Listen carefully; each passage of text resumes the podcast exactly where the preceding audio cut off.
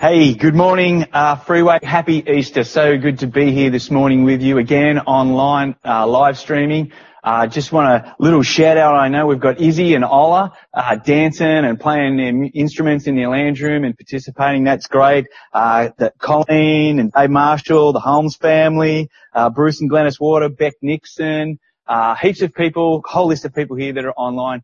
Just want to say, uh, g'day and thanks for, for dialing in, I suppose. Hey, let's pray and we'll get into our, our message this morning. Oh, Father, we thank you, uh, that here, Easter Sunday, uh, we get to just spend a little bit of time, uh, celebrating, making much of, uh, the greatest event, the greatest day in human history, uh, the, the, the raising back to life of your son, uh, the securing of new life for us. And we just want to say thank you. and we pray these things in Jesus' name. Amen. Uh, he is risen. And I'm just, as I kind of say that, there's no, there's no feedback here, so I'm just kind of visualizing people scattered, uh, in their various homes, uh, responding, he is risen indeed. Uh, and that would be your joyous response if you, like millions of people all around the world, uh, believe that Jesus is not just some, uh, dead, figure consigned to human history, uh, someone just to muse over or someone to consider uh, what his teachings were, maybe take them on board, a bit of good advice that he had to share with us. You know, things like uh, do unto others as you would have them do unto you. You know, Jesus said that. Inspirational. But more than inspirational, he can be a living and personal reality in your life then you like me, then you like millions of others, then you like the angel in our text this morning can say with bold confidence, He is risen. And He is risen is a phrase that's echoed down through history, unstoppable for 2,000 years. He is risen is a claim that's transformed more lives uh, than any single piece of information ever shared before. It's transformed and enriched more cultures than any political agenda, uh, than any financial reform, than any philosophy or ideology or revolution. He is risen is a claim that's brought uh, more trembling and astonishment, uh, more awe and wonder uh, to the human heart than the than the fiercest ocean or the grandest um, constellation of stars. And yet, this history altering announcement, this, this paradigm shifting, culture reforming, heart transforming good news is portrayed here in Mark's gospel with what is just breathtakingly, uh, stunningly understated fanfare. The PR on this moment was woefully lacking. You would think that if you wanted to convince the world of the greatest miracle that ever took place, of any miracle at all, really, but the greatest miracle ever that changes how we understand uh, everything about our place in the world, the death does not have the last word on our existence, but rather God in and through the person of Jesus has conquered death's claim on us. Death has lost its sting. Death in its penalty and its power has been nullified, has been defeated and standing over it is the risen Lord Jesus. Standing there in confirmation of every word that he ever spoke, of every claim that he ever made about himself. You would think if that was what was taking place, you'd at least have organized the local paper to be there. You'd have at least had some uh, impressive display of fireworks. Maybe Pink would have come in and sung uh, for us fire trucks there, planes flying overhead, police sirens.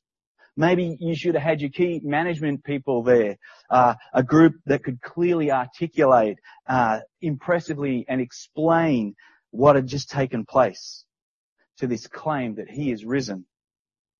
I mean, when Apple want to launch a new phone or Ford or, or a motor company want to launch a new car, they, they've got advertising, they've got fanfare around what's going on.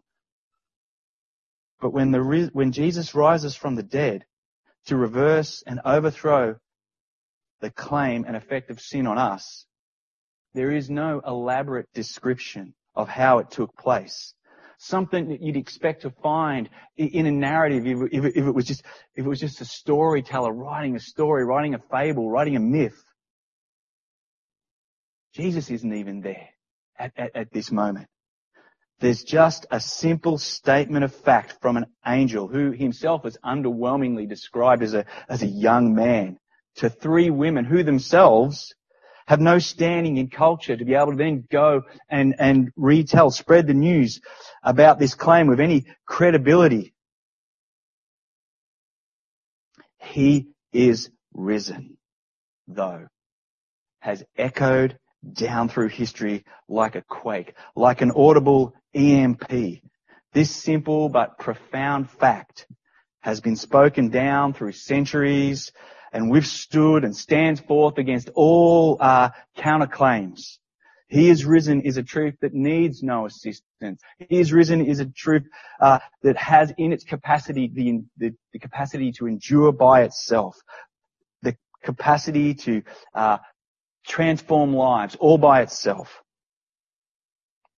You know, the crucifixion of Jesus of Nazareth, the man missing from this empty tomb, the man claimed to have been risen from death, uh, uh, was put to death under the collaboration of historical figures like uh, Pontius Pilate, Herod Antipas, uh, Caiaphas, the high priest, uh, in one of the most verifiable historic events that we know about. Not merely because of the volume of biblical texts that are littered with eyewitness names uh, about the death of Jesus, so that you can go, oh yeah, that dude was there. Go talk to him. The biblical record of the of the chief medical officer, the chief executioner, and and, and Pilate, the governor, signing off on the actual death of Jesus. The record of that his dead body was hastily taken uh, from the cross receiving no medical attention uh, or care or treatment before it was locked away, sealed inside a tomb. The idea that Jesus kind of swooned or somehow faked his death is, is laughable in the face of this. The record that his dead body was locked inside, sealed inside a tomb under military guard. And for the next 40 hours, for the next three calendar days, there it was. Jesus is dead is the biblical claim. Which is why these women are at the tomb, why they have come there. They've come to care for Jesus' dead body. The Sabbath had meant that Jesus had to be literally wrapped and taken straight to a tomb. No care or attention could be given to him. Multiple witnesses to all of these events can testify to them. So Jesus' death and the place where he is buried are well-known facts. They're not secrets. They're not mysteries. They're not things that they could have forgotten and maybe gone to the wrong tomb and, and discovered, oh, no body. I wonder what's happened. They are well-known facts. You can ask anyone. And that's what's going on. That's the central uh, piece of the conversation on the, on the Emmaus Road, uh, that Jesus has been killed. Uh, conversation going on between two disciples. One of them's outed. Uh, Cleopas, he's named. Why is this guy named? Because he's an eyewitness. He was there and he saw what was taking place. And you can go and talk to him about what he encountered. And he and other disciples are walking along the road and they're discussing the fact that Jesus has died. And they thought he was going to be a Messiah. They thought he was going to be someone great. And as they're talking, Jesus himself comes along into the conversation and they don't know it's him. And he asks, you know, why the long face, boys? And their response is like, man, where have you been? Are you new in town? Are you not from these parts? You've been hiding in a cave or something? Haven't you heard what's been going on? Jesus, who we thought was going to be something, is dead. It's a well-known fact. The death of Jesus was trending. The death of Jesus was public. The religious leaders wanted it public. Political people wanted it public. Everybody wanted the world to know that this man was dead. And the Bible is not alone in its commentary on the death of Jesus. The writing of contemporary historians recognize it. The Jewish historian Flavius Josephus, who wrote uh, the history of Judaism, wrote about 93 AD, refers to Jesus' death in chapter 3 of book 18. And then 20 years later, after Josephus, a Roman uh, politician, Tacitus, who wrote that Jesus suffered the extreme penalty, that he suffered death. And he calls the faith that emerged out of this event a destructive superstition. Lucian of Samosata, a second century uh, a satir- satirist, uh, wrote, the Christians worship a man to this day, the distinguished personage who introduced their novel rites was crucified on that account.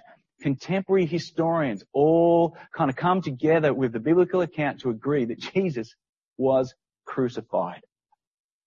The Encyclopedia Britannica uh, calls uh, Jesus the most famous victim of crucifixion. Summing all this up, the historian H.G. Wells says, I am a historian. I am not a believer, but I must confess as a historian that this penniless preacher from Nazareth is irrevocably the center of history. Jesus Christ is easily the most dominant figure in all of human history. That Jesus died around 33 to 36 AD is beyond all doubt. And we read this morning that even his closest followers, those who had given their lives to serving Jesus and hoping that he was God's promised Messiah, hoping that he was going to deliver them into a new kingdom, a new blessing. And I'm not talking about his disciples at this moment. Those boys are back at home. They're cowering, hiding, wondering what it's going to mean, uh, trying to work out what's going to happen to them, uh, because they were, you know, followers of this man that the Roman authorities and the church authorities have put to death. But these three women, for who Jesus had transformed their lives with dignity and value, that every culture to this point had robbed them of. And every culture from that point on that denies that he is risen continues to rob people of dignity. They are there because Jesus is dead and they know it. But they are there because they wish to care for his body. They came seeking to grieve lost hope. They came seeking to grieve a lost friend. But they left trembling and astonished. They left transformed. Why? Because of the simple fact, the simple statement that Jesus is risen sent a quake through their lives. What do you do with such news? Matthew's gospel explains to us that, that, that Jesus appeared to these women as they were on their way back to try and work out how they're going to explain this to the disciples, how they're going to explain this to Peter, that Jesus was alive. And as they encountered Jesus, what is the appropriate response to this man? They, they worshipped him. In Luke's gospel, we get the account of the women's arrival and the disciples rather condescending receiving of their, of the news of, of this, of this news that he is risen. Idle tales, they say. Just silly women's talk, if you like. Nevertheless, Peter has to go see for himself. That's just the way Peter rolls. And he, like the other disciples, find an empty tomb and all the evidence that Jesus has just left the tomb of his own accord.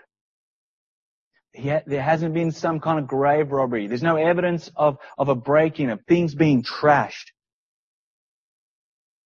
He hadn't managed to kind of, I don't know, crawl out a back passage somehow, you know, trail of blood and bits of body parts disappearing into a hidden passageway.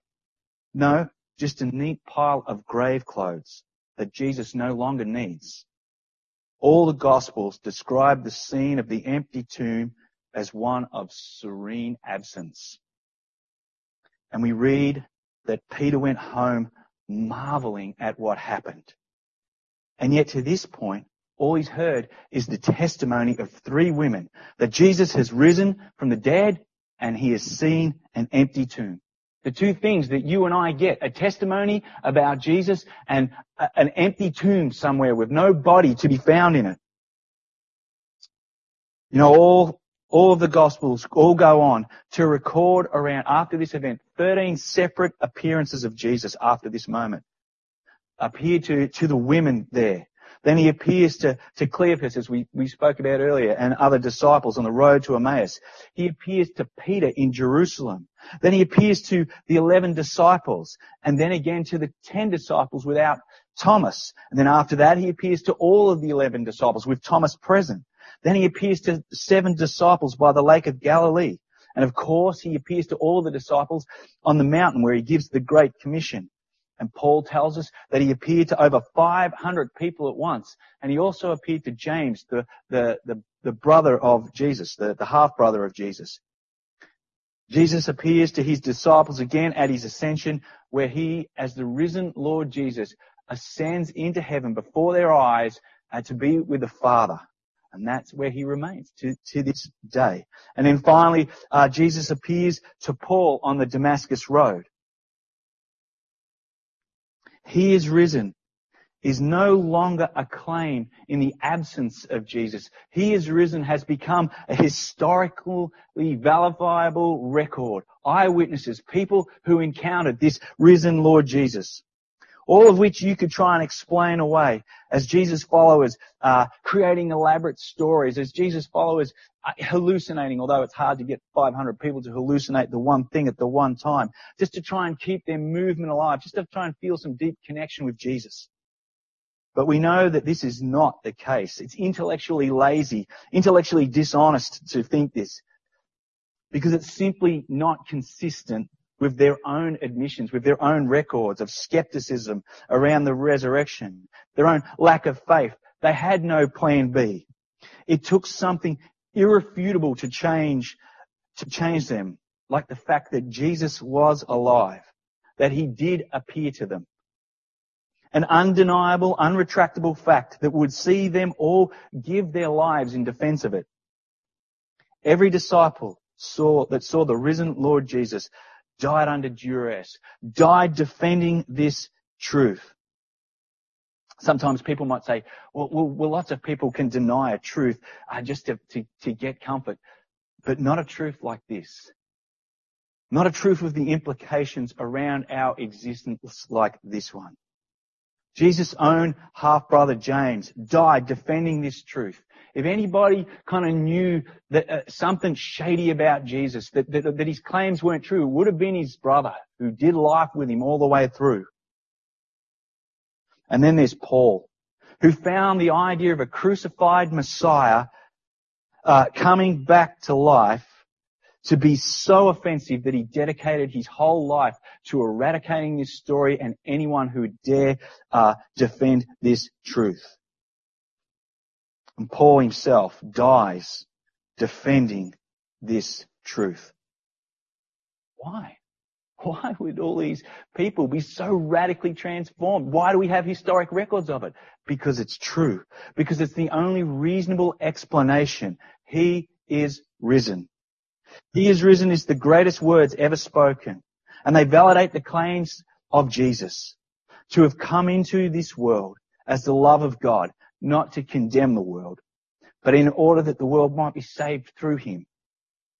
For whoever believes in this claim that Jesus has risen triumphant over death and over its penalty and over its power from sin, to them will the Father give a new quality of life Life like the life of the risen Lord Jesus.